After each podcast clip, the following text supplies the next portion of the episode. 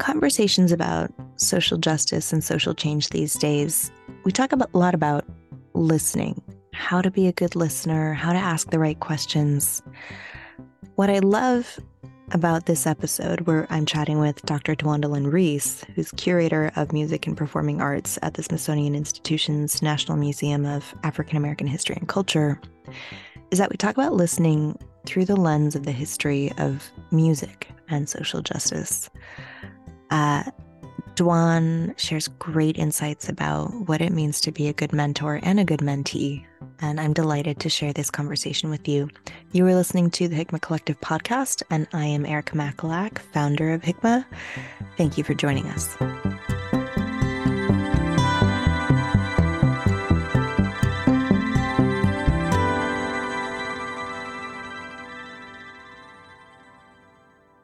Well, hi, Dwan. It's really nice to see you. How are you doing? I'm doing well. How are you? I'm good. Um, I'll I'll give you a little bit of the background on um, our last conversation just to refresh you on where we left off. Um, so back in October, you very kindly sat down with me in your offices at the National Museum of African American History and Culture, and we talked a lot about um your career journey and the book that you're writing and what we're trying to achieve at HICPA in terms of building a learning community that at the time I called a watering hole for the Mavericks, of which I, um, you know, cheekily think you are maybe one. Um, and so I was so excited when you agreed to be on our podcast, because I think your perspective on how ideas flow across contexts is really fascinating, and I, I just appreciate you being here today. Well, I'm happy to be here and continue Thanks. The conversation. Yeah, same.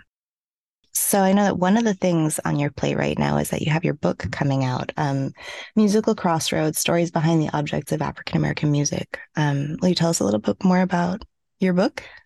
Sure. The museum has its own publication program. We've put out um, several books, you know, since the opening of the museum. And I was asked, we have this photography series, Double Exposure. So there's usually photographs on a certain theme, and we do these small books.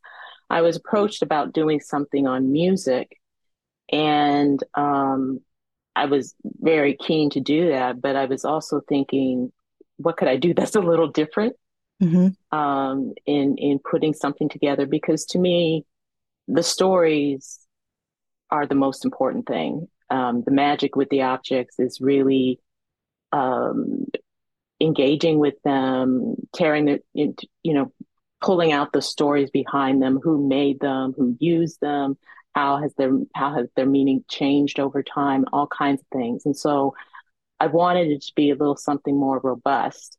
And so I asked it, instead of just doing photographs, could we do a book on music about the objects of music? Mm. Which is my passion as a curator, and uh, my passion for my my love of music and how to dig deep into it. So it, it took about seven years to uh, not totally write. You know, you have your day-to-day responsibilities and everything else going on, so you find a little time here and a little time there. But um, it was really an opportunity to kind of talk about what makes me passionate about museum work mm-hmm. and what makes me passionate about music. Mm. Um, I love music. I'm a singer. Um, mm. You know, that's just one level of it, though, because it's been an entree for me to the rest of the world, about learning about myself, about learning about society, culture, history, politics, you name it. And so that lens, it, It is the reason for me why music is a universal language, because it it teaches us anything we want to be taught, and that richness, that that that that just energy from looking at an object and thinking about it in multiple ways really excites me, and I wanted to excite other people, and also talk about using objects um, for music research, material culture as we call it. Mm-hmm. Um, is is common in history, archaeology, using objects in, in museum studies, to use objects to talk about other stories in history. but mm-hmm. there really hasn't been a material culture of music per se.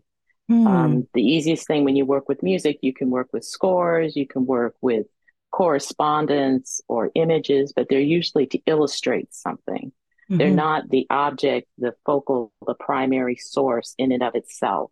And so th- the goal of that was to get people excited about objects, but also to see a new a new way to think about music, to think about music in an expansive way beyond the performer and audience, music as a culture of community building, music as a culture of, of protest, of identity formation, of um, uplift, all kinds of things that when you really think about it, a musical story is more than, you know, just a record. It's it's a assemblage. I see these multiple circles just circling around and intersecting all over the place, how music activates in community.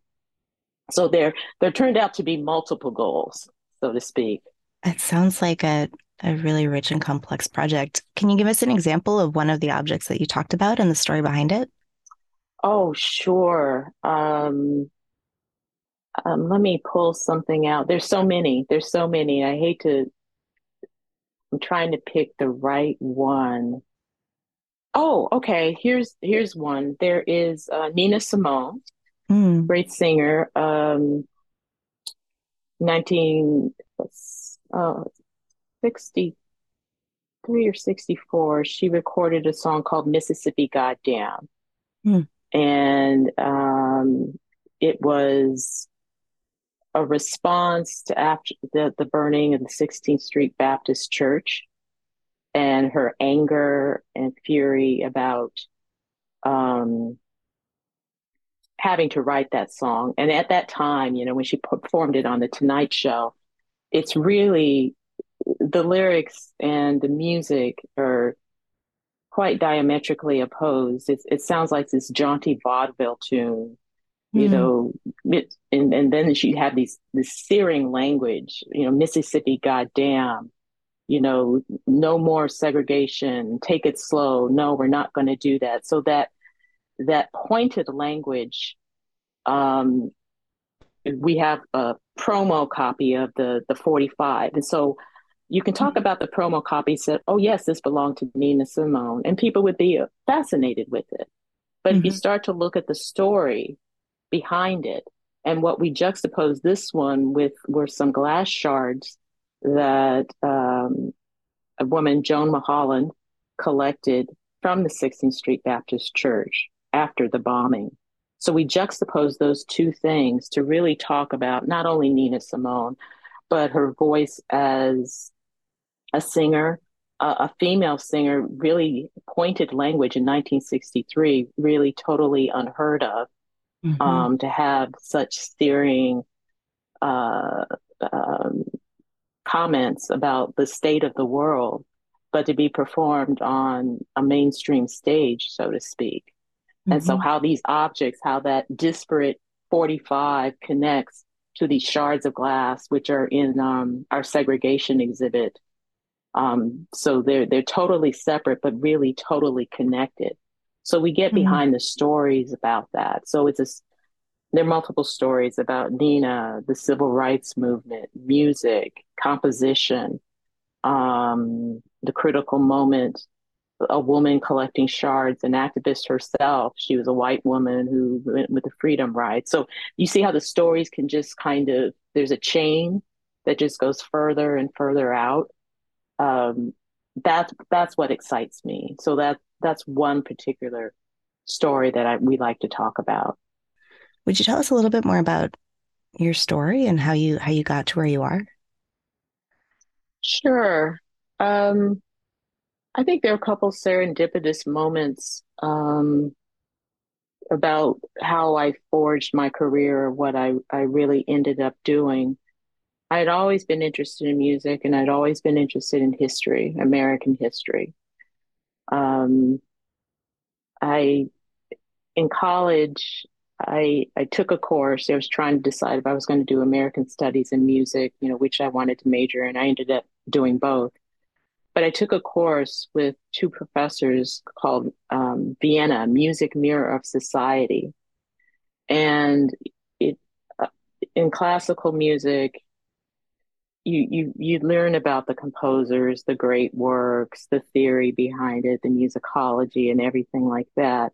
But in this course, we looked at Beethoven, Haydn, Schubert, and Mozart from a social and cultural context in the communities in the world in which they served. And that was eye-opening to me because I hadn't seen that done with classical music. There seems to be more of a natural affinity to do that with American music, but there was there's something there was something exciting about that that just really opened a door for me. And I got really, really jazzed, so to speak, mm-hmm. um, about the class and having that kind of lens, because it helped me as a singer to learn so much more about what was going on in the time or what was going on personally in their lives, uh, you know, the commissions they had and all of that stuff. It just brought another lens to the music itself and just really enriched my experience with it. And um, I, I went straight to graduate school after uh, I graduated, uh, went to the University of Michigan, um, still interested in American culture and pursuing music. I what I, I learned at the time, I got a little disenchanted with um, all this great learning. I have a love of learning and all these great discussions and, and theories and, and how it stays within the academy, how there's scholars just speaking to one another. And I've always had kind of a democratic outlook that I think stuff needs to be shared with people. And um, I remember just kind of feeling that, that little twinge inside my first couple of years of graduate school. But um, luck would have it, Michigan had a museum practice program. Mm. And um, on a lark, I applied. You know, I thought museums, they serve general audiences, and maybe this would be a creative way to do work and to reach as many people as possible, and not on a hierarchy that you have to be a scholar to understand this. How how can I take this thinking, this knowledge, this excitement, and and make it accessible to general audiences? And that's where the real change, not that there's not real change in other areas, but sure. That's where you can see some kind of, if not immediate feedback, slow feedback, and that the more people learn, the more aware they are. So that was what where it really came together for me. Um, I I didn't know exactly what I was going to do in museums. I just I I just kind of went with my passions and what really rang mm-hmm. true to me. Um, and my career took, you know, music was always music and theater. And the arts were always the first love, the driving thing. I did an internship here at the Smithsonian, mm-hmm. um, one at the Portrait Gallery and Education Department, and then one at um, the American History Museum, working with my mentor, John Hasse, who's a curator emeritus now from American history. Um, had the honor to work with the Duke Ellington collection when it was first acquired, and just mm-hmm. going through boxes and just, it was a magical experience for me. There, there's something I find really telling in an object. I can stand in a place and just try to imagine the history or the people that have been touched by it mm-hmm. and what it was like then and what I'm supposed to think about it. Um, and I also found objects as a way to, because interpreting in the way that I like to interpret them, it's very inclusive. You know, there's no one privileged story. I, I think when we talk about the arts, sometimes we're always talking about the great auteurs and the great artists. And, you know, it's just by happenstance that we know about the people we know about because they're the most written about. They're yeah. talented people. Music operates in all sections of society.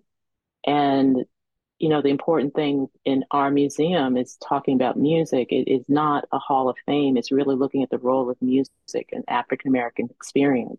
Mm-hmm. And those are two very, very different things. Um, and, and I'm, I'm leaning toward the whole experience, the, the full experience that we can have with music and the stories that it tells. So once again, it kind of fit my democratic impulse again, that mm-hmm. I'm inclusive and representative and telling the stories that don't get to be told, and also telling them in creative ways that reach people, mm-hmm. um, that can reach people without them knowing that they're being rich, re- reached. Little subterfuge too. Mm-hmm. Um, how do you hit people over the head with something or get them to think about something differently? Yeah. And I think exhibits and music can do that quite a bit. I agree. And I, I'm curious to hear more about um, one of the threads you pulled there, which is this idea of getting feedback on whether the things that you're doing are working and how they're being received. Could you say a little bit more about the feedback that you get working in a museum and, and how you know whether the things that you're doing are reaching the people you want to reach? That is an age-old question in the humanities. How do you know what you're doing has an impact? Yeah. And it's more than just a numbers game. I, I think the best thing, when I talk about feedback, you know, so much of this job is also interpersonal relationships and mm-hmm. dealing with people and their stories and treating them as they're real and, and sacred, so to speak. And I, I'd have to say the the best part is is is meeting people and working with people and, and being partners with them. Mm-hmm. Um, everybody wants to be heard. They have a story to tell. And how I tell if I'm getting right is if I have a conversation with someone. And, you know, it might be the smallest thing to me. It might be a mention in a digital interactive in one part of the exhibition, but how gratified people feel to be recognized and heard and placed into the larger dialogue. Um, I know sometimes by the conversations I hear. You know, when you deal with a museum exhibit, you spend all this time designing it, curating it, writing all the label text. And, you know, the average visitor um, may not read everything or get everything. But it, in the tours and the times I spend in the gallery, I, I, I listen. I listen to the conversations among people, among family members. Um, I, I take pride in their excitement. Mm-hmm. I take pride in, you know, someone telling something. Do, do you know who? Do you know the mothership? Do, let me tell you all about this. um, there are times where people can zero in and just what I'm trying to get across. Um, so much of our storytelling, I want people to think about music when they think about regional differences. I want them to think about racism and how that really impacted the, the large scale of things, community building, um, religion, spirituality, all of those things uh, are just more, you know, they're all part of what music is about, what that one song, what that one piece, whatever you might be listening to. And so that's very intentional in the storytelling. And, you know, when someone gets even just a thread of that, I'm gratified. Mm-hmm. I, I'm wholly gratified because I, I, I wrote something or said something that resonated with them. And that's all I need to feel like I'm making a difference. And do you feel heard? Quite honestly, I think I struggle to be heard. I'm more gratified at this point in my career that I am, and more comfortable about pushing dominant narratives, because I think what I've learned, particularly in this job, that there are other voices similar to mine, and there is not space to acknowledge them because there are certain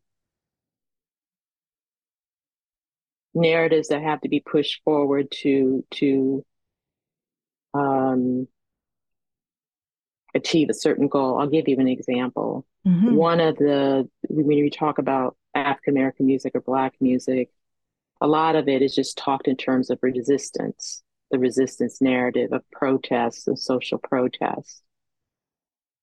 that's very important, but it's not in in and all of what everyone thinks and does with their musical careers or lives. And so, you know, in some, in one section, it's a takeoff of a, a song. Oh God, I'm, I'm messing it up right now. What It Means to Be Free, something like that. It was written by Billy Taylor. But I think about freedom in a much more expansive way, that it is not about the civil rights movement or the abolition of slavery. Um, true is freedom, you know, any one of us might want is to be ourselves mm-hmm. in any way possible and not be judged or pigeonholed into having to be some way. Now, you know why there's certain imperatives, because there's a long history of systemic racism, um, systemic oppression of people of color, uh, homophobia, the, all of those kinds of things. But in the in the final end, I, I think we want to be ourselves. And being ourselves, it, it's it's our choice, who we want to be. And I don't think our, our likes or our loves of our music or who we like, and I, I struggled with this as a child, um, it shouldn't be dictated to us. Mm-hmm. And so I'm all about that freedom of expression and that it is all worthwhile. And, and so part, part of that, the book ended up actually serving multiple missions for me and getting my voice out. And in addition to talking about the objects themselves. Mm-hmm. And do you have a favorite song? Ooh, bad question. Bad question. I have lots of favorite songs. Um, that's a really a hard question. Because then you're asking me, or I might feel like you're asking me, you know, what's your favorite genre? And and I'm not going to say that either. Why um, is it such a hard question? What's the, tell tell us about the challenge. One song speaking for everything that you are. Uh-huh. And it's not the challenge with me. It's more the projection. Um, there's this book I read last year, Nina Edgheim, the The Race of Sound. I've got it on my bookshelf, but this is something I struggled with um, as a child, because I I didn't have a voice that sounded Black, mm. and I was um, criticized and made fun about that, or about my musical choices, and that's more about someone else than it is about me, but it still has an impact. And so I I, I I I kind of get a little, not uptight, but you know, trying to pick one thing mm-hmm. and assuming somebody's going to let that one song speak for everything that I love. And I don't know if there is one song that could. There's certain songs I like, a turn of a phrase or a harmonic progression, um, a sound of, of, of a voice. You know, mm-hmm. certain voices. I think right now I'm, I'm excited about watching the Roberta Flack documentary, and uh, Killing Me Softly is one mm-hmm. of my favorite songs, but also how her voice is so distinct mm-hmm. and um, draws me in. Um, there are a lot of, um, I, I have a strong affinity for vocalists, female vocalists, mm-hmm. um, Ella Fitzgerald, Joan Baez, Janice mm-hmm. Ian. Mm-hmm. Um, take and Ethel Waters, of course, my dissertation topic. Mm. So, uh, but lots of fa- Eva Cassidy, um, Dionne Warwick. Um, I like singer-songwriter types, mm-hmm. but um, and they're different songs for different things. Totally. So, who are the audiences for your book? Who do you feel that you're speaking to? I'm speaking to. I'm speaking to the general reader who loves music, um, loves African American culture. I'm also speaking to the serious researcher, researcher or the lay researcher who, collectors, you know, anybody, we all save something for some reason or another. Why are we saving it? And what does it tell us? You know, mm. it's an exercise in that. I'm speaking to musicologists and ethnomusicologists about their own scholarship. Um, what new avenues does working with material culture open? Mm. Or what questions could we ask? You know, how can we um, open the floodgates of, of having different voices inform the research we've already done? I believe that the material culture really lends itself well to that. So it's kind of convincing that community too, because there hasn't been a lot of work in that area. So for me, it's like anything I write, I want it to be for multiple audiences. I want them to see them, to get passionate about it, to see how it might relate to their own life, their own collections, whether it's music or not, um, to think about their own things that they treasure and why they treasure them. Um, educators, I also think about uh, particularly K through twelve education and mm-hmm. using music to teach other topics. Uh, I, I think this is an excellent way to reach children and high schoolers, junior high schoolers. Uh, so I, I have a broad audience. Mm-hmm. I'm hoping we'll take pleasure in the story. And how do you strike a balance writing for all of those different audiences at once? Challenge. Mm-hmm. Um, but it's a challenge I like, and I I see myself doing that with everything I've done, uh, working in the public sector, so to speak, is how to distill some of these can, sometimes erudite theoretical ideas, but to an essence that it's in plain language. And mm-hmm. I think there's an art to that. It's not mm-hmm. always easy. I think the book is structured. Um, I do all the main essays.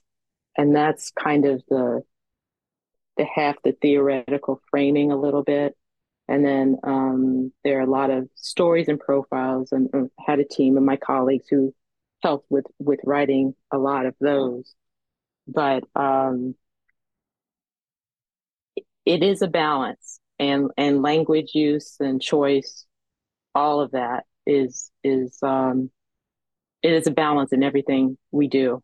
Um, particularly for the museum, because we're reaching so many audiences and you have to speak to so many people at one time through one text or one blog or one one label. Mm-hmm. In Canada, they they have this term that's really common. Um, most federal grants have a a module or a section that applicants have to fill out. It's called the knowledge mobilization section. And so knowledge mobilization is emerging as this term to refer to the work that scholars do to make their research accessible and useful. Um, and I wonder for you, are there examples of scholars doing that that you can point to that you thought were really effective? For me, and when I talk to people, if you're going to do public-facing work, I want you to do it for the right reasons, mm. because you want to engage with the public. Not because you want to publicize yourself. I, mm-hmm. I believe, and I, I get, I have a lot of students who come and talk to me, that I can quite honestly say that what I did was intentional. I wanted to work the public audiences. It wasn't a fallback. It wasn't all academic. I, I thrive on engaging with public audiences. And it deserves no less than that. You you want to be in this field. It's not an alternative to do the same thing you might do as a university professor.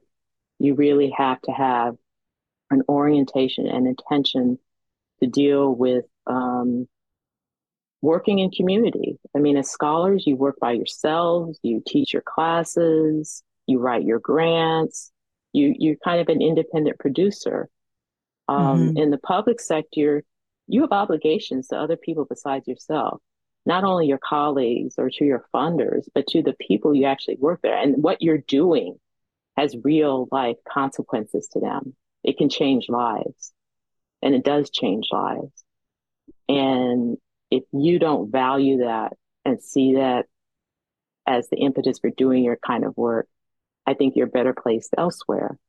It's it's not about publicity. It's not about making a name for yourself. It's about an intention of seeing your scholarship out there, not for the glorification of you as a scholar, but for the good of the community. And do you think that every scholar within the academy should be doing public-facing work? I do. Hmm. I think um, universities are parts of their community. I think the efficacy and the the resources they pour into professors, that it as as community service, it should not only serve their students, but also outside the community. And that's where you're going to see, you know, you just get a small fraction when you're working within the classroom. And it, in fact, it's quite prudent, you know, knowing graduate education as we know today and the number of uh, tenure track jobs, it's a way to prepare students uh, to apply their work in other ways. And it's a way to make mm-hmm. their work useful. Yeah. Um, it's a no brainer to me. Mm-hmm. But uh, it's it's it's it's a difficult road to hoe because it really needs to come from the top down. Mm-hmm. You know, tenure track, tenure dossiers, and all of that kind of stuff. They don't reward public facing work at the same level as they do um, writing a monograph or a journal article or teaching a class. And so there's there's a strong, steep learning curve, not only to professors and, you know, their academic societies I'm a part of and talking about public facing work, but to really elevate it and not see it as lesser than. Mm-hmm. And that's my other soapbox. I have lots of soapboxes. I'm, I'm, we're here to talk about any and all soapboxes that you would like to talk about. Um, one of the challenges that we see come up, because at Hikma, a lot of what we do on the consulting side is working with scholars who would like to do that public-facing work and are trying to, they're seeking funding for it, they're seeking strategies for it, they want someone in the room to help them facilitate dialogues with their community partners in a way that um, helps them get on the same page. And one of the things that really comes through in the different folks that we work with is that not everybody has the same instincts, not everybody has the same intuitive skills to build those relationships and and do that work. Do you have any ideas for how to balance that? How to how to make it possible for scholars who don't have the instincts or the experience in partnership development to to do that work responsibly? Wow. Um, a lot of it's training. I mean, I think it's instincts, intuitiveness. You know, you're you're more inclined for certain professions. There, there are a couple of things there I think about. One is, um, you know, programs do not give experiences where you can get that kind of instinct. Mm-hmm. I think the best thing I did, what was great about my museum practice program, it was all learning by doing. Mm-hmm. It, it wasn't, yeah, we had reading, we had classes, but we were doing all the way through the program. And I can't tell you enough how actually being out there and listening and observing and trying to understand how things work and where people come from, how valuable to me that has been as a knowledge base and developing my own skills and perfecting my own skills. Mm-hmm. Um, and you have to have that level of You also have to have a level of self-awareness about your placement, particularly working with communities in relation to them, and be very clear about who you are and what you're bringing and what blinders you may be bringing or, or attitudes, but also to look at where they are and what they're bringing and, and where the commonality stands. Mm-hmm. Um, there, there's a lot of emotional intelligence to this work. Mm-hmm. To do it right, um, to not come on as as someone who's taking over or, or speaking for someone else or appropriating someone else's culture. And um, I, I think a lot of that is in the preparation. You know, I if, if I had my druthers, there would be programs, graduate programs that built some of these kind of skills that you could probably use in the academy or outside the academy. Mm-hmm. But I think a successful person, whatever route you choose, needs to have that level of self-awareness and self-reflexivity to um, see where you're positioned in the greater scheme of things. Mm. Um, but there's there's nothing better about listening and understanding and understanding your vantage point versus someone else's, um, and not coming off as an expert know-it-all. Hmm. One of the things I think is true about music and I like is that I may be a curator, I may have a P H D, I may have all these things, but there's someone out there who knows more than I do. Yeah. There are quite a lot of people who know more than I do, and I am always willing to learn. Mm-hmm. I'm open to that all the time. Mm-hmm. And I don't present myself as knowing everything. I know what I know. I can put together things. I can interpret things. Mm-hmm. But I, I will learn from every person that I encounter. Mm-hmm.